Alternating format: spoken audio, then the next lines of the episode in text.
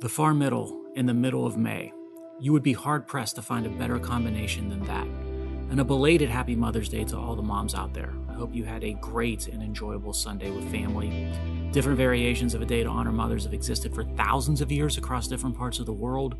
But Mother's Day in the United States, as we know it, started around 1907 by a lady named Anna Jarvis at a church in a small town known as Grafton, West Virginia.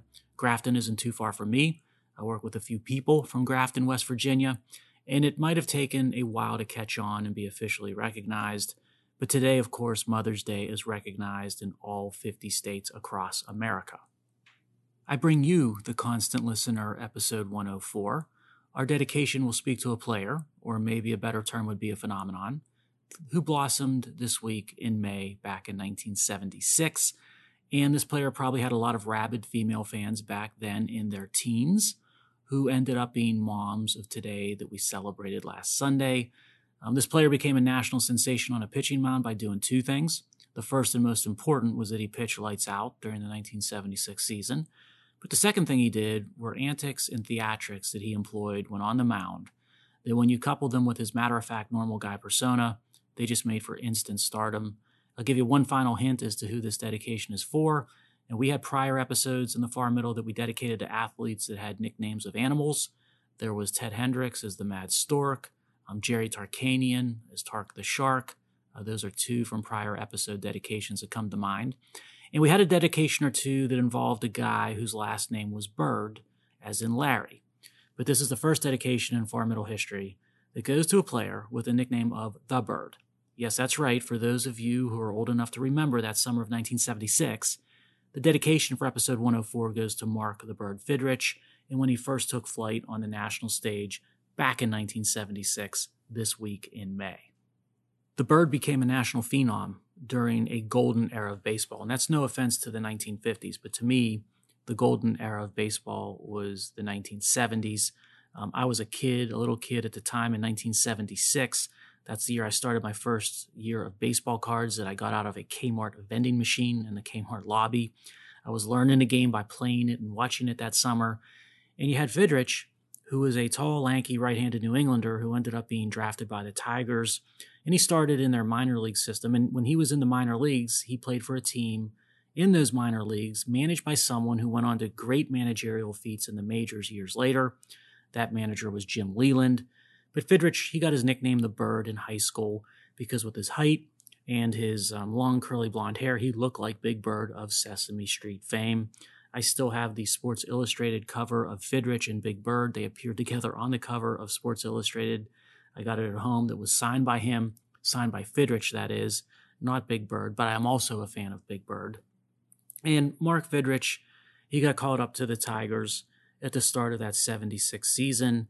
The tipping point for him came on May 15th when he threw a two hit complete game and a 2 1 win against the Cleveland Indians. He wasn't an overpowering pitcher, but he had great control and he acted a bit crazy, a little eccentric on the mound, which just added to his appeal. He would talk to the baseball, um, he would pile dirt into little piles on the mound. He would throw balls back to the ump because he said the balls had hits in them. Um, he was a pitcher who then became a pitcher with a personality but by midseason, Fidrych was a personality who happened to be a pitcher. Now, he went on an epic tear all season long in 1976. He became the second rookie to start the All Star game in the history of baseball. Um, he won the American League Rookie of the Year award. He led all of the major leagues in ERA in 1976, and he led the American League in complete games at 24. That's 24 complete games in one season. So the current Major League Baseball career leader who's active in complete games is Adam Wainwright at 28. It took Adam Wainwright 17 years to accumulate 28 complete games. Fidrych posted 24 complete games in a rookie season. My goodness, how the game of baseball has changed. In Fidrych's 18 home starts in 1976, just to give you a feel for how popular, how much of a phenomenon he was, in his 18 home starts, the Tigers averaged almost 34,000 fans a game.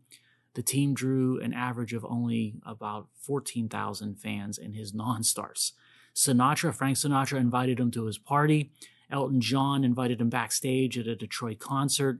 Aqua Velva hired him on for commercials. Again, I was a kid in a National League city in Pittsburgh, but I knew that year, that summer, when he was scheduled to start and watched or listened to what I could. Everybody was doing the same thing. He was huge, but he was humble. He received massive amounts of fan mail, and his worry was that he wouldn't be able to afford the postage to respond to the letters because he made in 1976 $16,500. He didn't live large, he lived small and frugally. Now, he injured a knee and then his rotator cuff the next season, and he was never really the same after that. He ended up going back to his uh, New England hometown and helped his mom run a local diner, and he worked on his farm. He was killed tragically in an accident when he was working on an engine by himself on his farm when he was 54 years old. And to the day he died, Mark Fidrych displayed the positive, happy attitude from his rookie season back in 1976. He never lost that. In baseball, it's become a game of pitch count and contact speed and launch angle. I miss baseball in the 1970s and the early 1980s when it was a much simpler game, but one that had much more personality than today's. No one better epitomized that era and what it represented than Mark the Bird Fidrych in 1976. And therefore, that's our dedication for episode 104. Now, Mark Fidrych once said, Sometimes I get lazy and let the dishes stack up but they don't stack up too high. I've only got four dishes. Well, let's connect to that quote from the bird in the 1970s to a situation today where we got lazy, very lazy, when it comes to the all important field of healthcare, and how, unlike the Fidrych kitchen of monkish frugality and four plates, the laziness in healthcare efficacy is stacking up to a nearly infinite height of waste, measured in the billions and cumulatively, one could argue, as I will shortly, in the trillions of dollars along with, of course, who knows how many lives that are negatively impacted by a healthcare system that is less efficient than it could or should be. And I've got some brutal math for you. So, first, let's recognize in America that we pay much more, way more, for healthcare than other developed nations, which maybe could be, might be understandable if Americans enjoyed better outcomes via high life expectancies or better quality of life and health conditions, etc. But we do not enjoy such things. In fact, even the wealthiest Americans in the better to do regions or counties of this nation, they have healthcare outcomes that are worse than the average, the average citizen of other or similar developed nations. And even with that poor set of outcomes for Americans when it comes to their, their health conditions, how much more do we pay? Well, in the United States, we pay almost $13,000 per person per year on health care. Other comparable nations pay just over $6,000 per person per year. That's right, we pay in America over twice per person what other developed nations pay for health care. And we get worse health care outcomes. Not exactly, I think, what you were hoping to see. And let me put the over 100% difference per person per year on healthcare spend, let me put that in perspective for you. The exact number comes out to $6,800 per person more in healthcare spend in the United States. So you multiply that $6,800 by 330 million people in the United States, and you come up with the grand total of 2.3 trillion. 2.3 trillion. That's a lot of money. And I bet if you stacked $100 bills that totaled up to $2.3 trillion, it would be much higher than Mark Fidrych's four plates in his kitchen sink. Now, why are Americans having to spend 2.3 trillion more each year on healthcare for worse results than in comparable nations? Well, it's by design. Government, policy, academia, and large corporations, they've created an oligopoly in healthcare where the free market and competition no longer prevail. The healthcare system's designed to appropriate value and curry favor to protect the system. It's not designed to provide optimal patient outcomes at minimal cost. In like similar instances we have delved into in prior Far Middle episodes, and examples there have been in energy and higher education with college tuition, um, government creep, and so on. This didn't happen with healthcare overnight, but instead it happened over decades. And it took us a while to morph the healthcare system into what it has become, but taming this Frankenstein, now that we've built it, it's not going to be easy or quick to put into reverse. So let me give you an example of what I'm talking about. Let's take the example of medical journals, including the most prestigious out there today. When a major drug company has a drug clinical trial study published in the medical journal, it's not uncommon to have that drug company ghostwrite the article or to provide its own statistical analysis of the clinical trial results.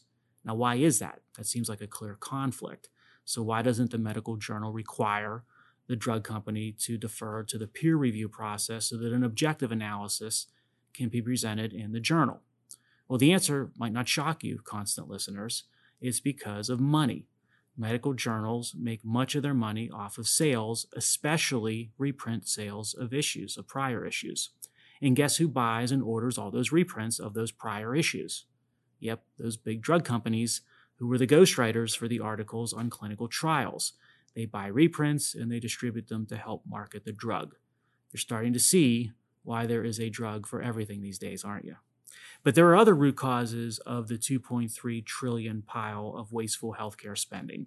Insurance. Let's talk about that. It shields the patient from out of control costs, at least direct exposure.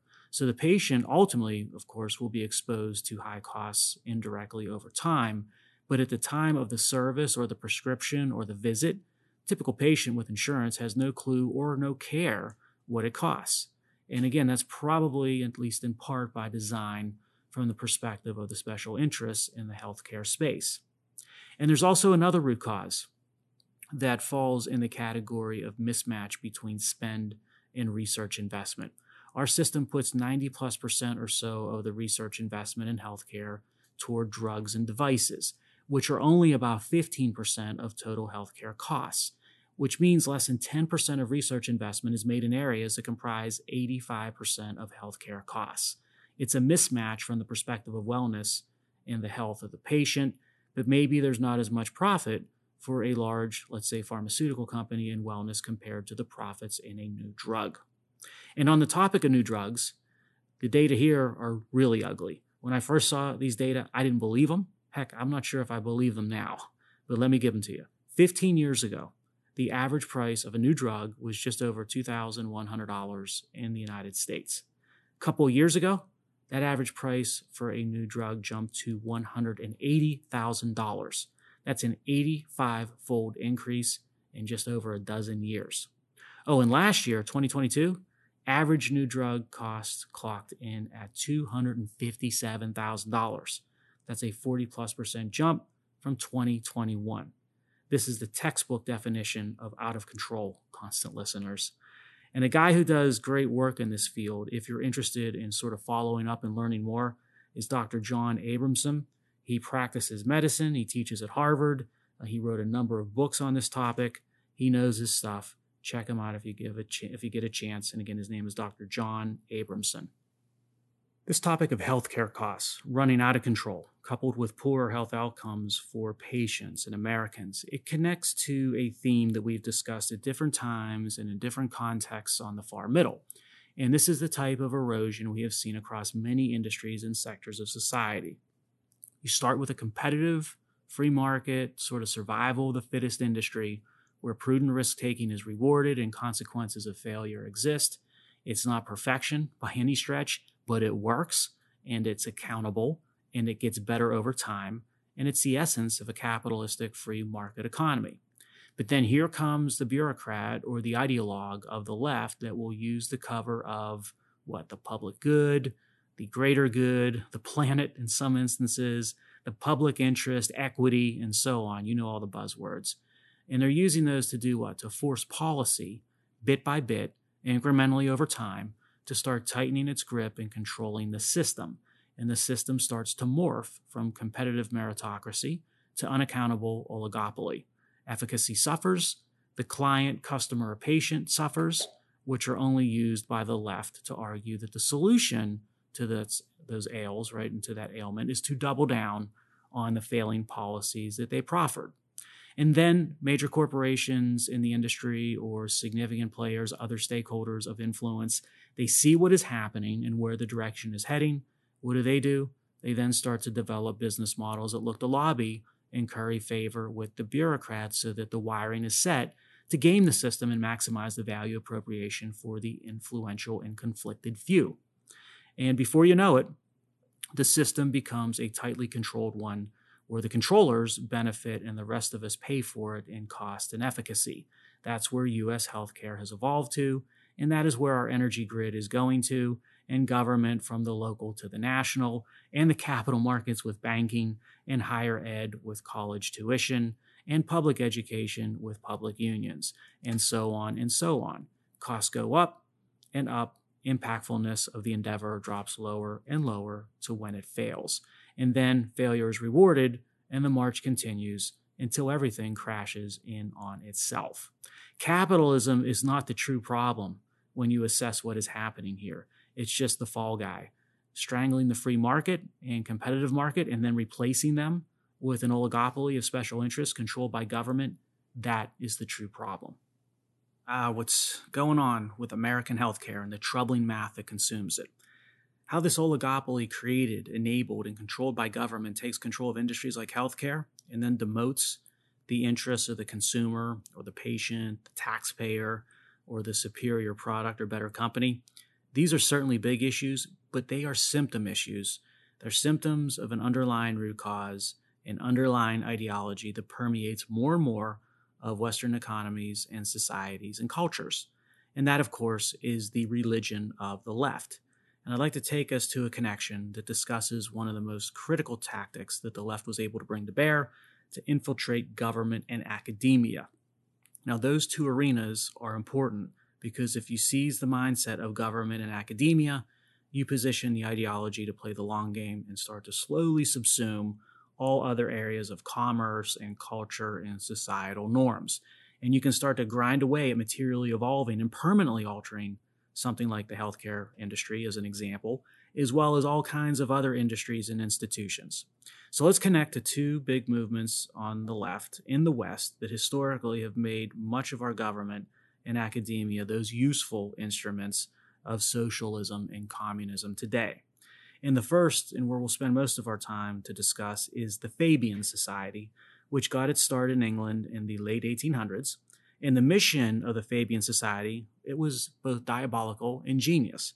It was to secretly, and in sort of a subliminal way, interject socialism across British society and in the institutions to erode confidence in capitalism. So Fabianism had celebrity supporters in the early 1900s in England, and most notably the author H.G. Wells, as well as the Irish playwright George Bernard Shaw, who lived in England at the time. They were huge, sort of founding members, I would almost put it, of Fabianism. And I just said that the Fabians went about their mission in sort of a subliminal way. Specifically, Fabians did not subscribe to the classic Marxist tactic of violence or class warfare or some sort of a, a forceful revolution. No, they were smarter than classic Marxists when it came to their tactics. Fabians went about their business by listing the key institutions that influenced society and informed policy and that drove the economy. Then the Fabians went about infiltrating those institutions almost silently. Government and academia, they were at the top of that targeted list, of course. Just to make the point on how methodical the Fabians were at maneuvering behind the scenes so as to not draw attention. The mascot of the Fabians was the tortoise. You know, slow and steady wins the race, which, by the way, I will connect to toward the end of this episode in a couple of minutes. It's a little far middle foreshadowing, perhaps. But make no mistake, you know, back to the Fabians, they wanted the same thing all leftists desire, including the more violent Marxists in the end, right? They wanted global domination of the left with Fabian dictators at the helm of nations. But to get there, the Fabians started with academia. The left always saw the power of controlling academia. Vladimir Lenin himself said, Give me four years to teach the children, and the seed I have sown will never be uprooted. The left on college campuses took that to heart with indoctrination of students, and now it's grown across much of government, media, and culture. The Fabians pioneered their own version of this you, know, you probably heard of the London School of Economics, right? One of the premier elite academic institutions in the world, founded in 1895. Founded by who? By the Fabians. The original benefactor that funded the founding of the London School of Economics stated in the estate document that a trust should be put towards advancing the Fabian Society's objectives in any way the trustees deem advisable. That's what they put in the trust. George Bernard Shaw, that I mentioned, one of those Fabian celebrities, he was a founding father of the London School of Economics when it began classes. And once the Fabians had something like the London School of Economics in its hands, the left began to enjoy propagation across all segments of society. More European billionaires were educated at the London School of Economics than any other academic institution in the world. Many Nobel laureates are London School of Economics grads or staff, including one of my idols, by the way, economist Friedrich Hayek, proven not everyone, of course, associated with the London School of Economics is a leftist.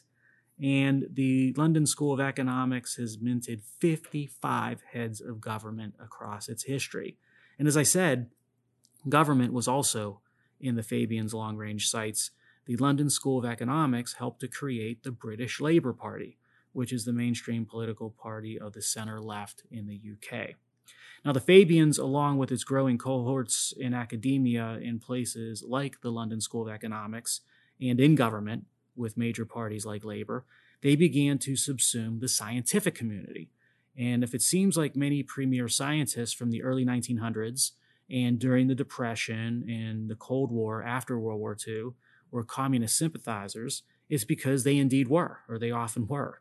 They made sure leftist ideology crept into everything from the scientific method itself to research and writings. And they often willingly ceded technology secrets to the Soviets and the Chinese which in the case of the latter continues to this day. And the Fabians weren't just wildly successful in British academia, they went global. Um, one of the most fertile grounds they found beyond Great Britain, of course, was in the United States.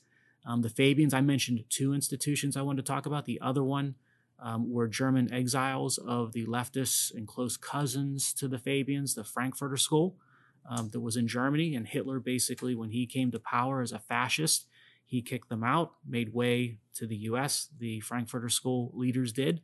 And if you look at institutions such as Columbia and UC Berkeley, they historically eagerly welcomed many of the faculty from the German Frankfurter movement and the Fabians into their arms, and that influence would prove to be lasting to this day.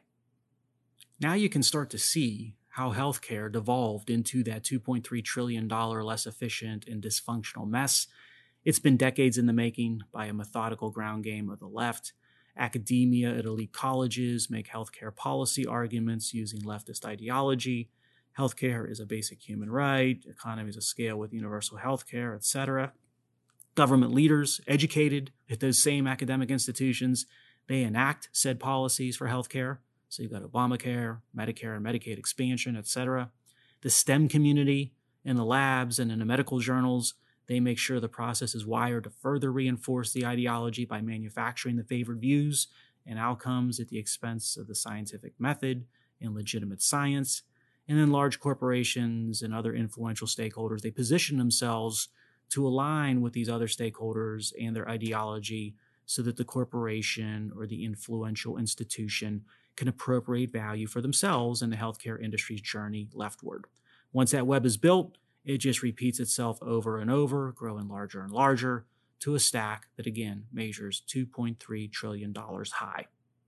Now let's connect to run down someone I made mention of a few minutes ago when discussing the founding fathers of Fabianism. That's the Irish playwright George Bernard Shaw. I want to connect him to the comments I've made in prior episodes of how extreme left and extreme right are often the same thing, the ends of the ideological spectrums wrap around to meet one another, and that similarity between left and right creates at times strange bedfellows, and more typically, right, sworn enemies of one another because familiarity breeds contempt. And there is no better example of how extreme left and extreme right overlap and at times admire one another than George Bernard Shaw. Consider a few of his assessments of some people on the extreme right and the extreme left that you may have heard of before. So here's Shaw on Mussolini, a far right fascist, the right kind of tyrant. That's how Shaw assessed Mussolini. Leftists and fascists both love tyrants. How about Shaw on Joseph Stalin, a Georgian gentleman? Not how I would describe the leftist murderer of upwards of 20 million people. How about Shaw on Hitler, a very remarkable man? So I guess Hitler was unfortunately remarkable, but I don't think in the way that Shaw was implying with his assessment. And by the way, Shaw didn't stop there. In 1933, Shaw was quoted praising Hitler, Mussolini, and Stalin. He said, quote, they are trying to get something done and are adopting methods by which it is possible to get something done, end quote. As late as the Second World War, Shaw hoped that after defeat, that the Fuhrer would escape retribution and to, quote, enjoy a comfortable retirement in Ireland or some other neutral country, end quote. All three of these individuals who Shaw assessed, Mussolini, Stalin, Hitler, they shared one thing in common. They were tyrants who rallied against the individual, against freedom, and against rights. And you can't get more different on background and leanings than George Bernard Shaw, Benito Mussolini, Adolf Hitler, and Joseph Stalin. But there they are in a mutual admiration society from the founder of the Fabians. We went down a few interesting rabbit holes or rabbit's holes. I'm not sure which is the correct uh, grammar for that this episode, didn't we? And a rabbit hole reminds me of one of Aesop's fables, the famous one of the tortoise and the hare. I mentioned that earlier with the uh, the mascot of the Fabians being the tortoise. Fable, I think, here is fitting for this episode because it makes the point of how slow and steady will usually win the race. And you remember how the story goes, I assume, right? A hare was making fun of a tortoise one day for being so slow. And the uh, the hare asked the tortoise, "Do you ever get anywhere?" Right, in a sort of a mocking laugh. The tortoise said, Yes, I do. I get there sooner than you think. I'll, I'll run a race against you to prove it. And of course, the hare was amused by this, you know, running a race against a slow tortoise. But he agreed to it just for the heck of it. And the fox, I think, in the story was the one that was acting as the judge. He marked the distance and he sort of started the, the runners off. So the rabbit or the hare was soon far out of sight. And um, to make the tortoise feel bad, sort of to mock him, he um, basically laid down, beside the course to take a nap until the tortoise would catch up. But the tortoise kept going, slow and steady, and after time passed the place where the rabbit or the hare was sleeping, and the rabbit stayed asleep. But when at last the hare woke up, the tortoise was near the goal. The hare ran as fast as he could, but he couldn't overtake the tortoise in time. And of course, right, the lesson here the race is not always to the swift. Now, there is a variety of different versions of this fable. Another version from 1891 by the poet George Murray, he flipped the title. Instead of the tortoise and the hare, he called it the hare and the tortoise. And he flipped the moral in another way. So in Murray's version, a hare sleeps during the race, seeing that she is likely to win, and it was a she in his version. But this time, the hare wakes up in time just to catch her mistake, leaping from her slumber. And uh, sort of the, the text of this version reads Scared by the sight, with all her speed and strength, she galloped in a winner by length. So the story ends um, with basically the rabbit winning the race. And Murray was making the point in his version, I suppose, that there is no need to be slow and steady if you wake up in time and you're ready to make up for lost time. Uh, that's the type of ending we need if you like individual rights and capitalism in the free market and you want to preserve them to survive this onslaught of the left. Now, what they taught us as little kids back then applies to geopolitics today. The left has been progressing slow and steady all across the globe. Western Republican democracies have been asleep with a false sense of security. It's time to wake up because the race is almost won by the wrong side. And speaking of races, let's close out this week with connecting to racing cars and the rock group that made it part of their visual brand in the video era. The band is ZZ Top. Two days ago, May 15th, officially became ZZ Top Day in the state of Texas declared back in 1997 by a governor back then by the name of George Bush. Um, guitarist Billy Gibbons, he made it on my list of top 10 rock guitarists of all time. Find out where he ranked and who he was alongside on nickdelius.com under the commentary section. Um, the best ZZ Top single, in my opinion, just got paid. Awesome song, even better live. Check it out live if you can on YouTube. Um, best ZZ Top album, I got to go with Eliminator know, was the biggest seller for them by far. Defined MTV, um, high school time warp for me. So I just got to go with Eliminator for a lot of reasons. What an episode! You know, the bird on the mound, the $2.3 trillion elephant of waste in the room called the U.S. healthcare industry, the tortoise movement known as the Fabians, Shaw's assessment of tyrants, rabbit holes, fables, and bearded rock bands. I'm tired. I will see you next week and enjoy the weather.